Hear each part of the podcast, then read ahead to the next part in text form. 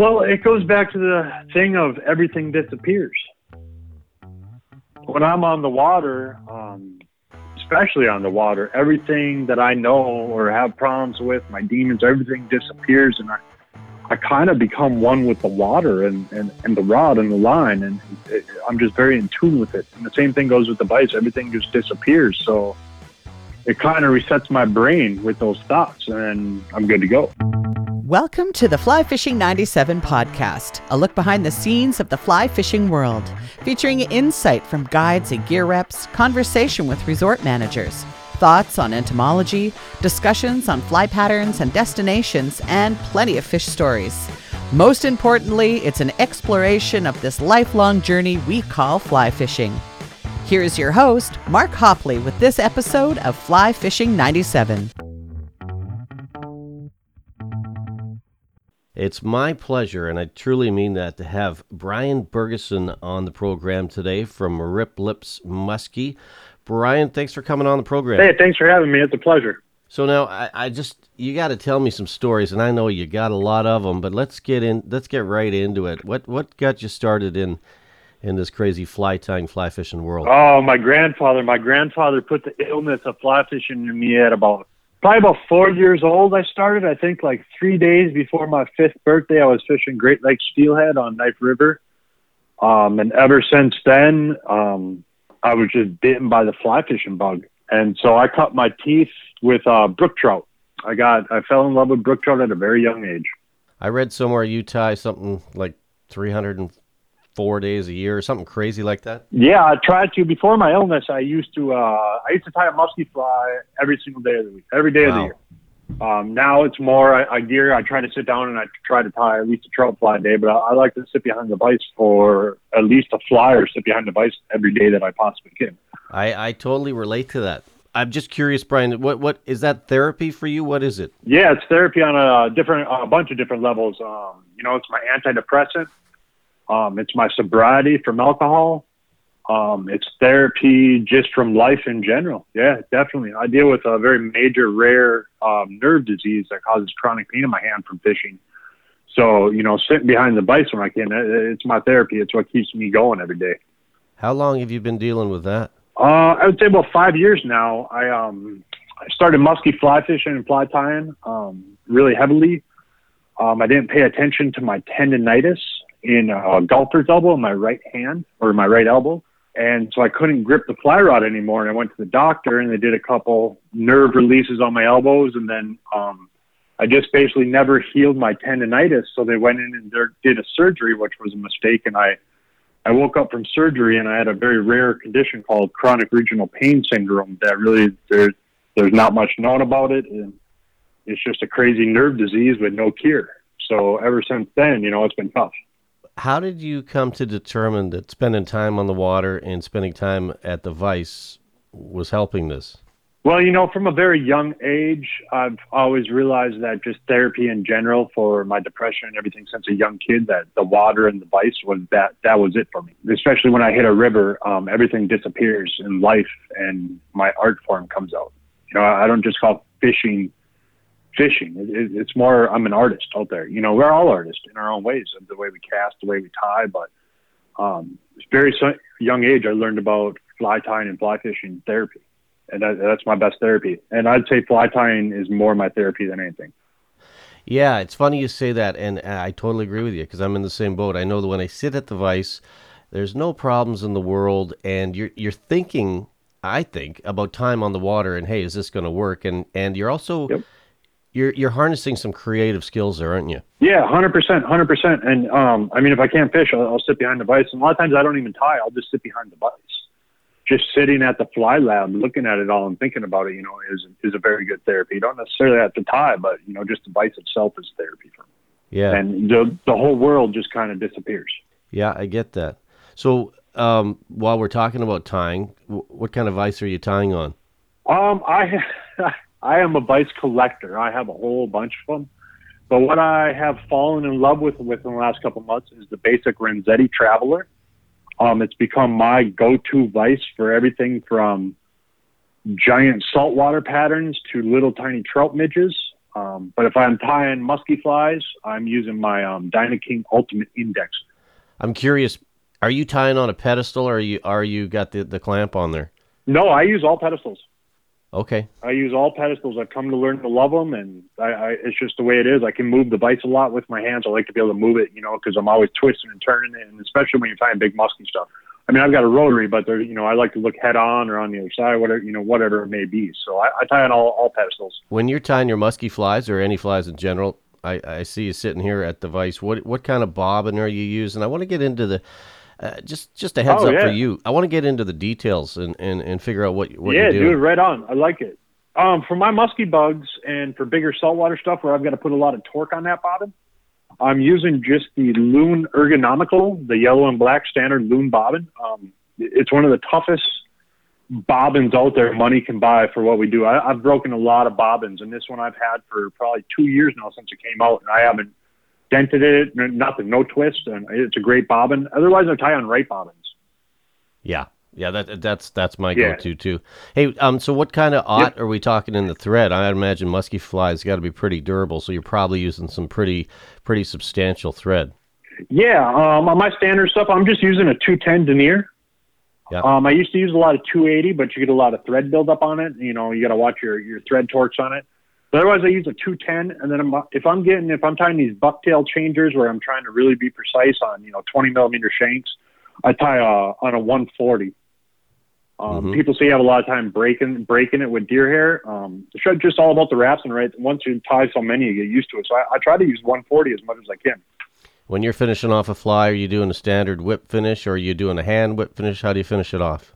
Um, I used a whip finish in a set of three, basically three, three, three turns and three whip finishes. I learned that from April, April on one of her things. Yeah, good stuff. So I do that, and then I'll finish it with super glue also.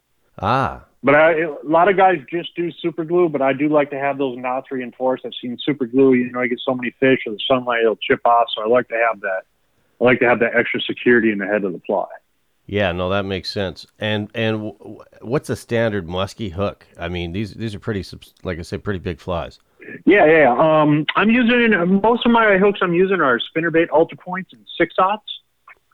Um, anywhere from four to six aughts. I use some Ahrex hooks for some smaller applications, but most of mine are six aughts. Um, if they're double flies, I'll put say I'll go to a four aught in the back hook and a six aught in the front, but the front hook's usually always a six aught.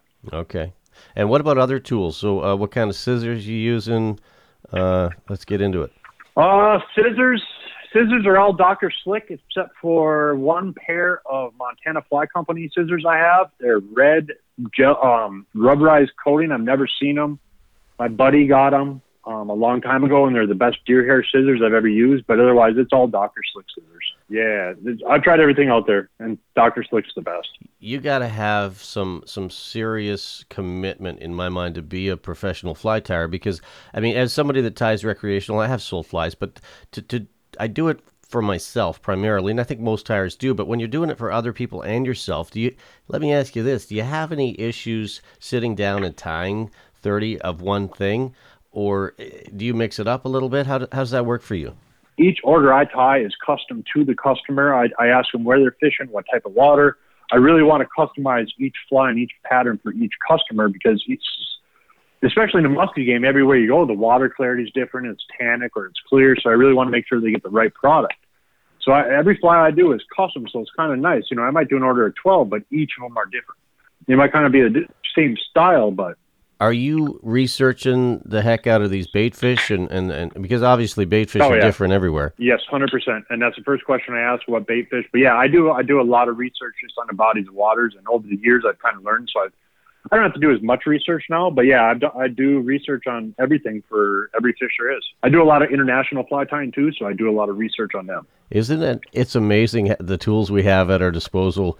I mean, you type in any bait fish pattern, just hit images, and you got all of a sudden you got thirty uh, images of red-sided shiners looking at you. For me, I, I mean, we didn't have that thirty years ago. No, absolutely not. It was just you know what you seen on the water. I mean, when I started, I I, I started in Duluth, Minnesota. We didn't have fly shops. We didn't have the internet. We didn't have nothing. So it was just you go out there and see what's out there and come back and you know tie it. But now it's nice. You research for any part of the country. And the beautiful thing that I find, you, you see these famous tyers and you see these patterns from all over the world, and you just put your your design, your little tweak on it, and that can sometimes make a lot of Yep. difference. Yeah, oh, 100%. I get a lot of requests for certain flies, and I just put my little tweaks on them, and it, it can make the difference of everything. Mm. Um, just, I mean, just everything. Yeah, just little tweaks. And that goes for everything from trout nymphs to dry flies to big giant streamers. Tell me a little bit about what goes into that creativity when you're trying to develop a new pattern. Oh, you know, the creativity is you, you kind of you, you fish a lot. I do it after fishing. When I go out fishing, I'll tie something and I'll go out and see how it fishes and reacts or how the fish reacts, and I'll come home and tie it. So I keep progressing that pattern and keep progressing that pattern. And I don't know, I, I think about this all day long. So ideas will just click in my head. Um, and sometimes at the bites, I feel it, the creativity. You know, you get those creativity juices flowing, and sometimes I don't. Oh, so yeah. it's really hard to say, man. It's just really what kind of mood I'm in that day um, and what's on my mind. You hit something that really strikes with me, and I know that after I spent a whole day on the water and I think what worked, what didn't work, the second I put my head on the pillow, sometimes there's not a lot of sleep going on. She's like, man, what, what if I would have tried this? Yeah. Yeah. And that's, you know, that's the biggest thing I preach at all my demos and shows is when you go out fishing, this is fresh on your mind. You come home and whether you get it on the hook, you know, just get something on the hook or get something on paper because when you go to sleep, it might change. But you're, it's so fresh in your mind when you're done fishing or carry a notebook. And that's all you can progress with all your fly patterns. We were uh, we were out last week fishing uh, a lake that's known to have some pretty big fish, and they take uh, basically they're blackwater rainbow trout, so they're feeding on bait fish. And I'll tell you what, uh, we were using some balance patterns in uh, ten feet of water and getting snapped off, snapped off. And I'm thinking, why why don't I make these flies bigger, stronger, sturdier, kind of probably more like musky patterns? Yeah, definitely. Huh. Definitely, you know, and that and that's something I take pride in too. My musky flies, they last. Um, I put a lot of pride in them, and I make them really, really, really strong, so they last multiple fish. People are, you know, they they spend a lot of time and a lot of money on these flies, so I want them to last multiple fish. I mean, fish destroy stuff, so that's something I take pride in. I, really like my stuff to be tough, whether it's for me or a customer. I got to confess, I have not ever fly fished for muskie. Am, am I missing out? Oh yeah, yeah, yeah. you're going to need a therapist, but yeah, you're missing out.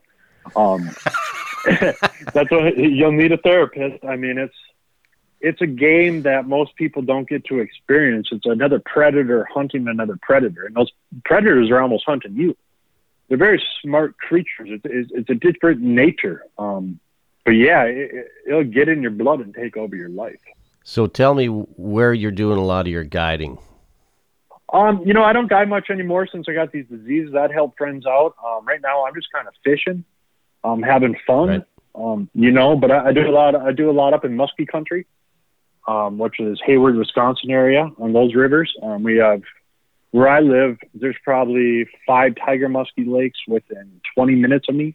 Um, there's musky water everywhere I live, so it, it's really wherever.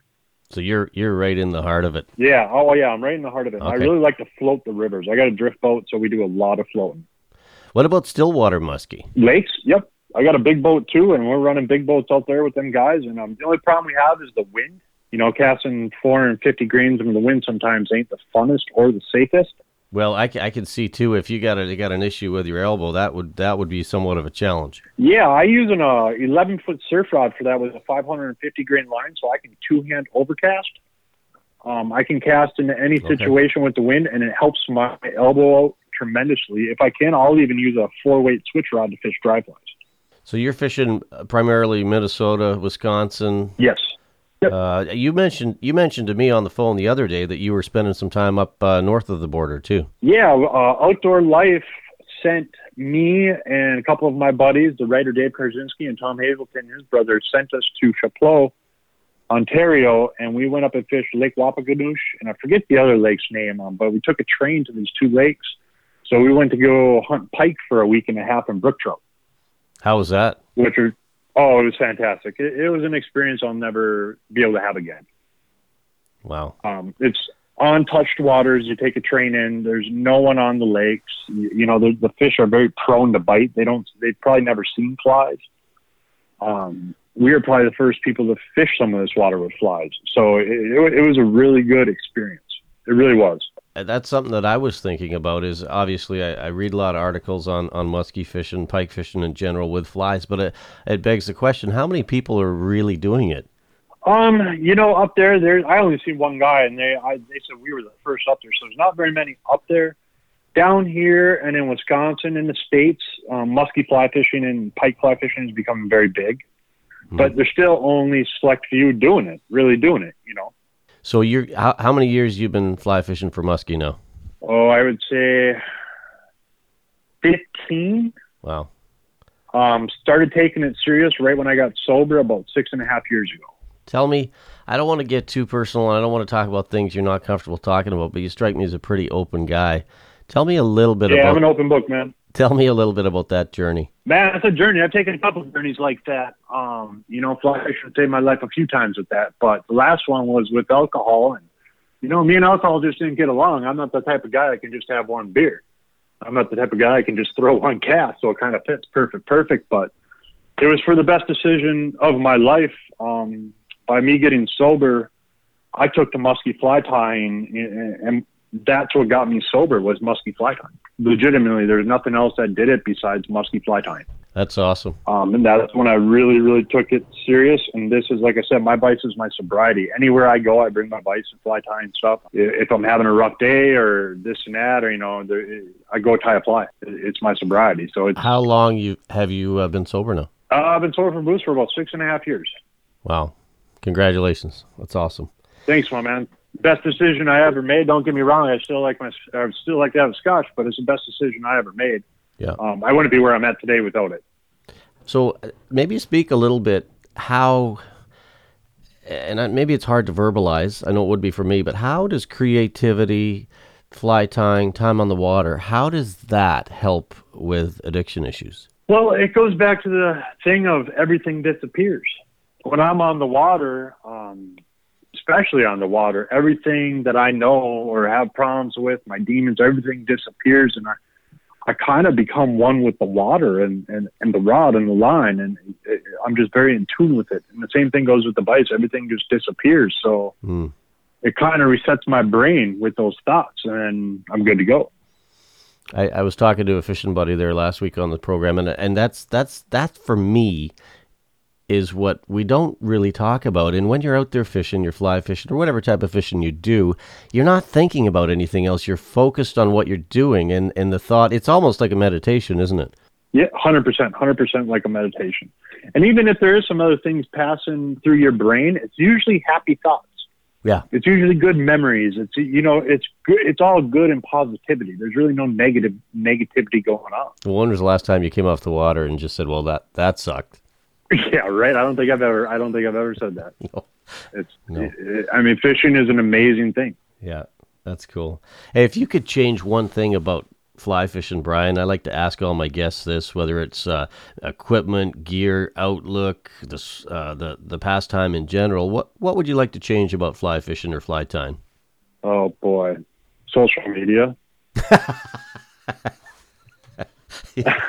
now, don't get me wrong. I, I love I, I, I love social media. It's brought me with some of my best friends and fishing buddies from around the world. Right. And what it does to evolu- it, it's evolutionizing everything, but at the same time, it's ruining fishing. Tell me what you mean by that.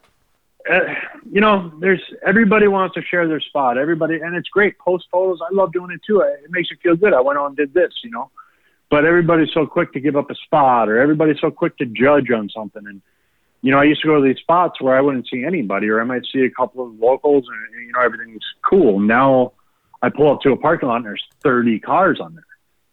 Yeah. You know so I, it's ruined a lot of the fishing spots. There's a lot of good with it but that's one thing i would change. But without it we probably wouldn't have the musky fly fishing game or the Taimen fly fishing game, we wouldn't have a lot of that shared out there. It would still be stuck in the 1990s. That's well put. Because I, I mean, I, I agree with you. I have this love hate relationship with that, but it's like anything. There's always another side of the story. So, as much as it drives me crazy, it also pushes me to do more. Yes, 100%. 100%. Yeah, I've got two world record Taimen on my fly patterns from a customer of mine, Mike. And I would have never linked up with him and been able to have the chance to tie these flies to go to Mongolia and Siberia without the internet. So that's where I love it. You know, it's it, it is a double edged sword. Those are some crazy looking fish, aren't they? Oh man, they're they're ginormous. They're almost scary. One day I will catch one. Well, they're not dissimilar to a muskie in a lot of ways, really. Yeah, you know, I call them the musky brown trout. Yeah. They they kind of got that predator instinct to them, and they'll fight, and they, they kind of hunt like a brown. I, I, it's just a cool fish. I think it's like two or three fish wrapped up in the one. Yeah. They're very lucky to have those over there, and we have great protection going for them now. You know, and it's getting better. But think think about it. Without social media, like you said, there there's an opportunity Yeah, that would have been missed. hundred percent, hundred percent. And that that's the positive part of it. It's just you know I'm kind of salty at some of my fishing spots have been ruined. I've been fishing since a kid, so that's probably where my social media comes from. But you know, it's a love hate relationship. What do you do? But I, you know, I think that's a time thing too. I think back 30 years to some of the lakes that I used to fish that held some monster trout. Now you go up there and you're catching eight, 12 inch fish, and there's probably uh, 10 Yeah. or 12 other guys with you. Yeah, yeah, yeah, yeah, yeah. You know, and everybody wants to keep. I I have no problem with people keeping fish, but it seems like they want to take pictures. And that's the problem I have, you know, laying them on the banks, this and that, and to get a picture for social media. So, you know, that's another downfall of it. They may not be keeping it, but I'm just a big conservation. I have nothing against people killing fish, but, you know, I see a lot of that, and I think that has a lot to do with stuff, too. As as a guy that's never fished for muskie, maybe t- how resilient are those fish in the catch and release game? Um, in cold weather, you know, in springs and falls, colder weather, they're as long as you take care of them, you don't fight them too long. eh, The musky fishing is not about the fight. You basically want to hook it and get it in that net ASAP. Hmm. Um, and just revive it and make sure it goes. But once the water temp hits 80 degrees, you should really stop fishing. Right. They build a, they build a lot of lactic acid up, and they, they're very prone to. I mean, yeah, we've spent an hour, hour and a half trying to revive a fish. Yeah. Well, I see it with trout too in warm water. I mean, they're. I mean, let's let's face it. Trout are are are, are probably not. Uh, your, I mean, they're not like a bass or smallie or, or a largemouth. Those fish are, are carp. They're pretty resilient fish, but a trout is pretty sensitive. Yeah, yeah, definitely, especially trout, especially trout. Yeah, it's it's all about just the water temperatures. But with the muskies, they build the lactic acid up like the northern, so you don't really want to try to Mm. fight them as much as you can. You want, you know, it's more about the pursuit of it, and then they all craziness for 15, 30 seconds and get in the net. I gotta. I want to ask you who who you learned from and where you got your passion. You might have alluded to it earlier uh, in the program, but uh, where did that passion all start, uh, and who did you learn the most from? From my grandfather. Uh, my grandfather, he's also sober and got sober from fly. He's been fly fishing. He's one of the North Shore Steel legends on the Great Lakes here. Um, but he taught me and installed this passion in me of it. I went everywhere with him. He took me every single night, um, whether it's brook trout fishing, steelhead fishing, sun fishing, whatever it may be. And then I had some mentors along the way of it. Um, but really, what really got me is I was on youth fly fishing Team USA in 1999 when I was 17. So six of us got picked over the country to go fishing the world competition. And I formed such a good brotherhood with six of these, five of these guys, and you know that's that's where it really got me. Yeah, it was a pretty cool experience. We got to go try out in Arkansas, and I got to. I mean, I got to train with Davy Wotton and Dave Whitlock and Wow. Duane Hada. I mean, these amazing people in the fly fishing industry at a very young age. So you know, right then and there, it was pretty cool. I could tell your passion runs deep, no doubt. Hey, what? Uh, any crazy fishing stories? You must have a few from over the years of spending so much time on the water. Oh, so many, so many crazy fishing stories. Um, Anything you can share? Yeah, I can share one. I, I got one of my favorite ones. Is I got two muskies and three casts one day. Wow.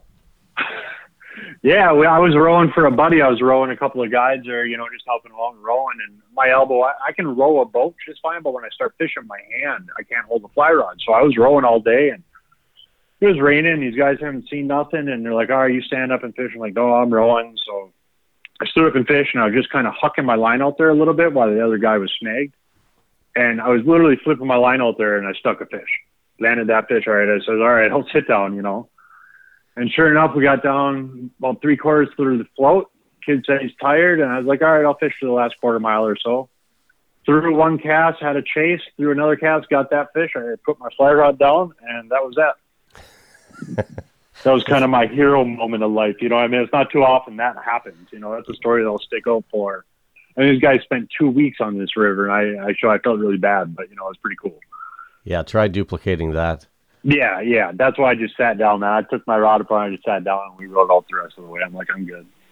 So I, I want to ask you a little bit more about your uh, your fly tying and w- when you're sitting there and you're looking at patterns and uh, I'm wondering like first off where do you get your supplies? Um, you know, I buy a lot of my supplies just anywhere I go. If I see a good neck that will work with the feathers, I'll buy it. If I see good bucktail somewhere, whether I need it or not, I'll buy it. Hmm.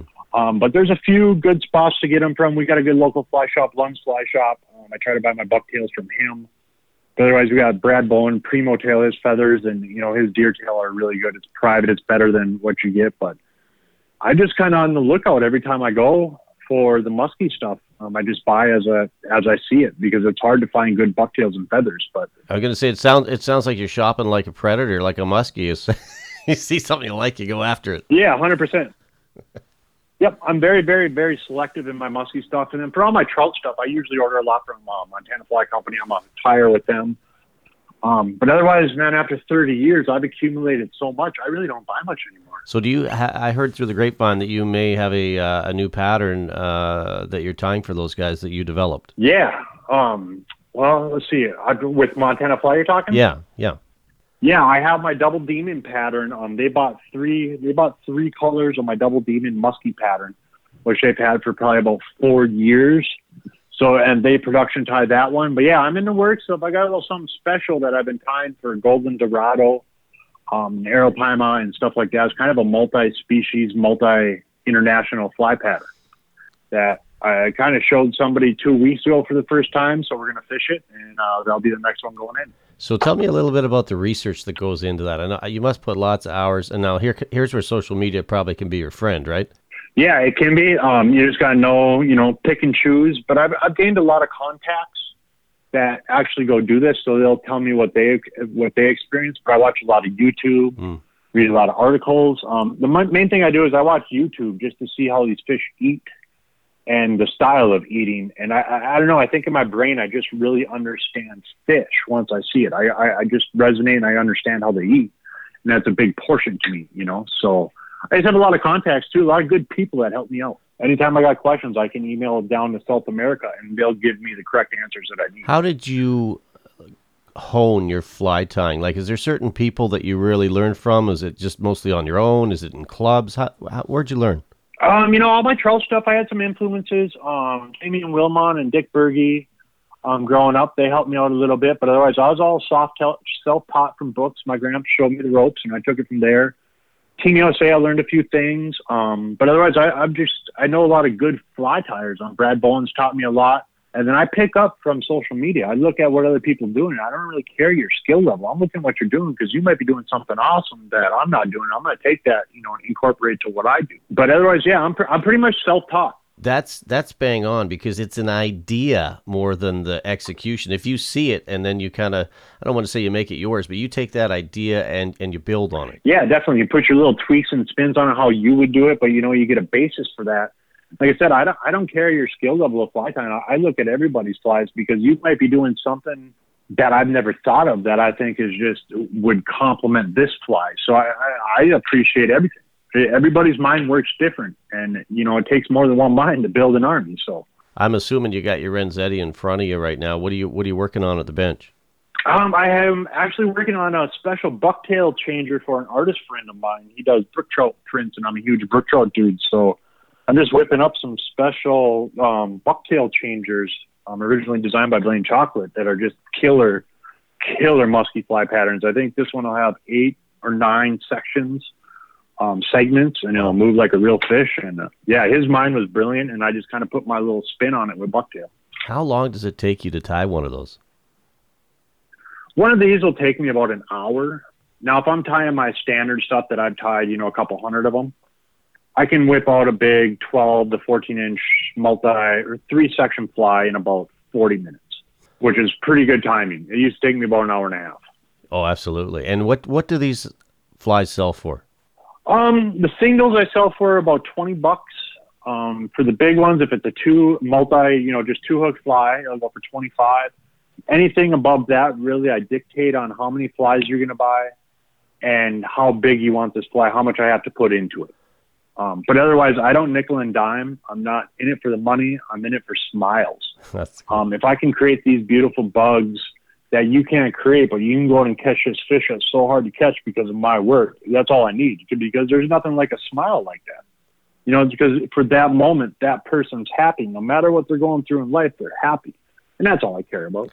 So I just try to do it to make my own and buy some fly tying materials and some rods, man. But otherwise, I don't nickel and dime. So it just really depends on if you buy more, you get a better discount. I really think that's a recipe for success when you do it because you love it. Yeah, and that's what it is. It's never been about the money. I just want to help people out that can't do what I have the talent to do. So if I'm listening in Florida right now, going to fish tarpon, or if I'm listening in Norway, going to fish some some Atlantic salmon, you could basically tie a pattern to suit my neck of the woods. Hundred percent. I, I I I can tie I don't want to sound egotistical or cocky with this, but I, I have faith I can tie any pattern that needs a fish any fish there is. I understand fly tying because I tie for saltwater still. And how would I get a hold of your patterns? What's the best way to do that? Um, best way to do that is contact me on Facebook or Instagram. Send me a message, or my email is riplipsmuskyfly at gmail.com. Um, and get a hold of me, man, and just talk to me, and we can customize an order. Anybody can customize an order with me, and we go from there. I make a real personal experience. That's what I love because usually, let's face it, people are ordering flies when they order flies that are fairly, I don't want to say generic patterns, but when you can really talk to the tyer, it's like anything. When a painter, if you talk to the artist, they're going to put their yeah. spin on it that suits you. Yep, yep, and that's exactly what I take pride in is, and that's what I want every customer I serve to feel like. I want them to get what they want and what they need. I, that's why I don't like doing a website. That's why I don't like doing stock. Um, and I take pictures. I don't take payment usually. If it's a big order, I take half payment down. But otherwise, I don't take payment until the flies are done.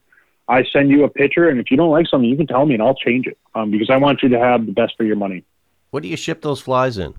You know, I do it pretty cool. I take a box from work. I uh, duct tape two pieces of styrofoam in there, and I put the hooks in the styrofoam because when you open that box, I want you to see a brand new fly with that hair all puffed out and a feather sitting there I want you to see how it's coming off the vise. Um, I don't like putting them, I don't like damaging the deer hair, putting them in bags. So I take the time to actually ship these things and you, you know, you open it and they're like, it just came off the vise. Everything's still all, all primed out and looking pretty. And I mean, that's part of the whole deal. It's like Christmas morning. I love it. That's awesome. Well, and you know what? I think I would think that anybody that orders your patterns is uh, not only getting their money's worth, but uh, I don't know that you can put any more heart and soul into anything. Yeah, I take a lot of pride in that, and it means a lot to me. I mean, that's what I do it for. I, I put a lot of I, every fly I tie, I, I tie it as if I would fish it. I was going to say, do you have a day job aside from what you're doing, or is this your full time gig? I no, I, I wish it was. Um, no, uh, I do have a, a, a day job. I'm a project coordinator for a major company. So I work behind a desk 40 hours a week and then I do this. But hopefully soon that one day I can just chase my dream. Yeah, well, it, it sounds to me like you're already doing that. Yeah, I'm trying, man. A few more things and hopefully I can just be fishing for a living. I don't want to guide, I want to fish. I want to fish and tie. Right. If if you had a bucket list of waters to hit, what would that look like? I think the first one would be I'd have to go get me a permit, wherever that may be. Down in Mexico, Yucatan or something. That's my number one. Um, probably my number two would be the Skeena, mm. um, swinging for steelhead. Yeah. And then after that, you know, um, the Keys or Belize or something like that. But my number two are permanent ski, the Skeena steelhead or salmon. I, I really, I'm a two hand guy. I, I, go to Alaska and swing, so I, I, really like that. But you ever fish for GTs or roosters? Oh, I wish I, w- I wish I, I wish, I wish, I wish. One day I'll hook a GT. I sent the order over to the Seychelles last year um, and they just absolutely crush my flies. And after I've seen how hard they hit my flies, I really need to go there. Now, I, I've only done saltwater fishing a couple times. I've done offshore. Last year was my first year chasing tarpon. Um, so I kind of ruined myself there, but I'll, I'll be getting into saltwater more and more now. You see that uh, that YouTube video that was going around where those guys fishing with a flip flop that they tried to imitate a duck on the roosters? Oh yeah, yeah, yeah, yeah. That's crazy. Those roosters are cool. Oh man, they look like they well they would take a duck, wouldn't they? Yeah, right, right, right. Yeah, that's another fish I'd really like to catch. Just catch that migration of roosters and go after them. You tie a lot of flies for uh, big browns. I do, I do. Hmm. Um, I do, mostly for myself. I do a lot. I'm a big brown hunter at heart. I would rather hunt big browns than anything.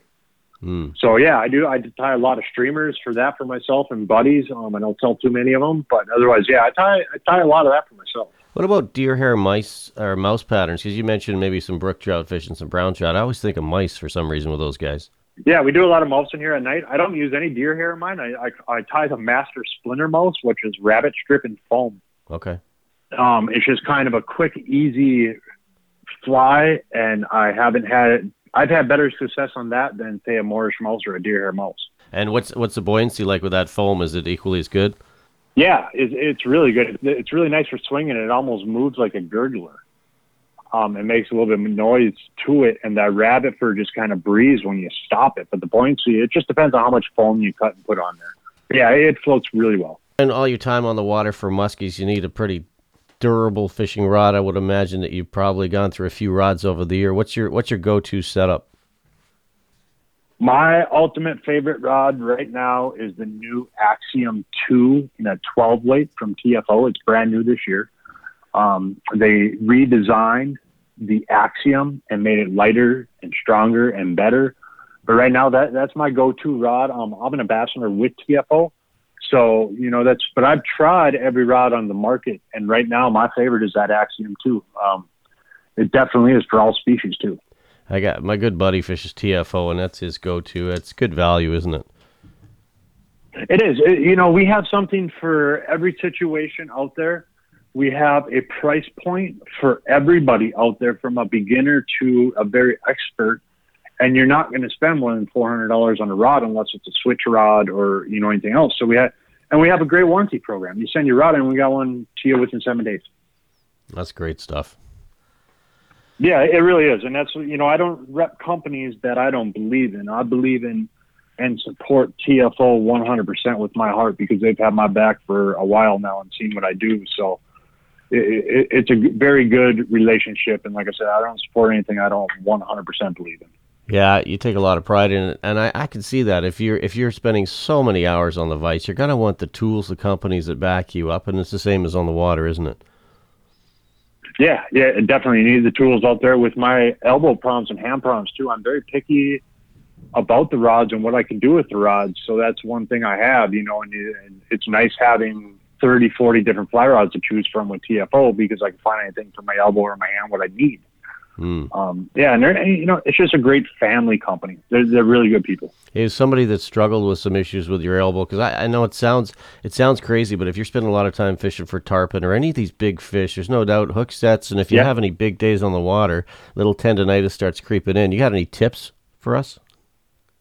Yeah, the number one tip I can suggest to everybody: if you start feeling tendonitis, do not take it lightly taking my tendonitis lightly is what gave me a very rare nerve pain disease where I can barely fish and tie anymore. Um, if you have tendonitis, people, please go to the doctor and do physical therapy. Do everything you can to correct that tendonitis before you beat your arm up and end up like me. Is there any is there any heat or ice that works for that? Yeah, you can buy a TENS unit. Um, you can buy them at any, anywhere now, which is just electrotherapy. Um, that can really help it. Compression sleeves muscle rows and, you know, just rest. Um, resting that and icing it and just taking care of it. Yeah. When your arm starts hurting, stop. What about uh, this? And this will sound like I'm just talking crazy here, but what about? I was going to say fly tying injuries, but I don't. I'm sure it happens. But have you had anything happen at the vice? That you're like, oh man, what did I just do? Yeah, um, I, I, my tendonitis isn't just from fishing; it's from repetitive motion on the vice. Hmm. So when your arm starts hurting or your hand starts hurting or something starts hurting, you need to stop and rest. And if it keeps doing it, you need to go to the right doctor and you need to figure that out because it can be a very serious issue with the overuse and you can ruin yourself permanently. What about uh, when you're sitting at the vice? I know I personally I have a lot of back issues with that because I, I'm not always the posture definitely suffers sometimes at the vice, doesn't it? Yeah, if I you know if I spend a couple weeks on the vice, my back gets really sore. But otherwise, I try to sit as straight up as I can. Um, I have a lumbar support pad um, when I'm really going lumbar support. But yeah, huh. back issues are, and that's one of those things when your back starts hurting, get up and stop. You sitting on a chair that's got wheels on it? Um, at my one fly tying desk on the wood floor, I do, and then in my living room where I tie trout stuff is just a standard chair. Yeah. But where I have my muskie lab, I'm on rolling wheels because I have a whole three walls where I roll to to get out my flash, my bucktail, my feathers, and, and stuff like that. Have you ever stood to tie?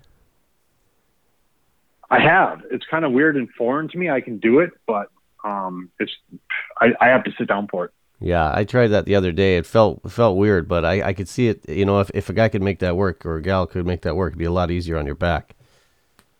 Yeah, I used to tie a, like a bar that was you know four and a half feet tall or so. It was bar bar height. I would stand. I was getting used to that. Um, few of my demos I have to stand for, but otherwise I like to sit down.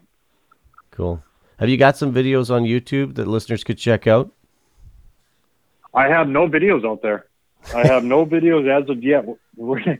Um, I, I don't really do much photography and videos, but I do have some guys working with me now. So hopefully we can put some content out there this summer of just different tips and you know just fishing out there. Well, I'd sure love to watch you tie. I don't get down your neck of the woods very often, but uh, it it would be nice. I always find I learn a lot when I watch a really good tyer. Yeah, definitely, definitely, definitely. And, you know, I, I when I do all my demos, I, I try to teach. That's my main focus. It's not nothing else but to teach. Or I take questions. I do it slow. So, but yeah, in the future here, we're going to be working on videos, and hopefully, you know, maybe this winter we'll whip out a whole bunch of videos and put them on YouTube. Well, I'll tell you, you're a huge inspiration to me, and I really appreciate you taking the time. I know it sounds like you've uh, you you truly use fly fishing and fly tying as not only therapy but just uh, like a meditation. I, I that's really uh, that's really motivating. Yeah, I appreciate it, man. You know, fly fishing it's not. I call it a lifestyle. I live the lifestyle of fly fishing.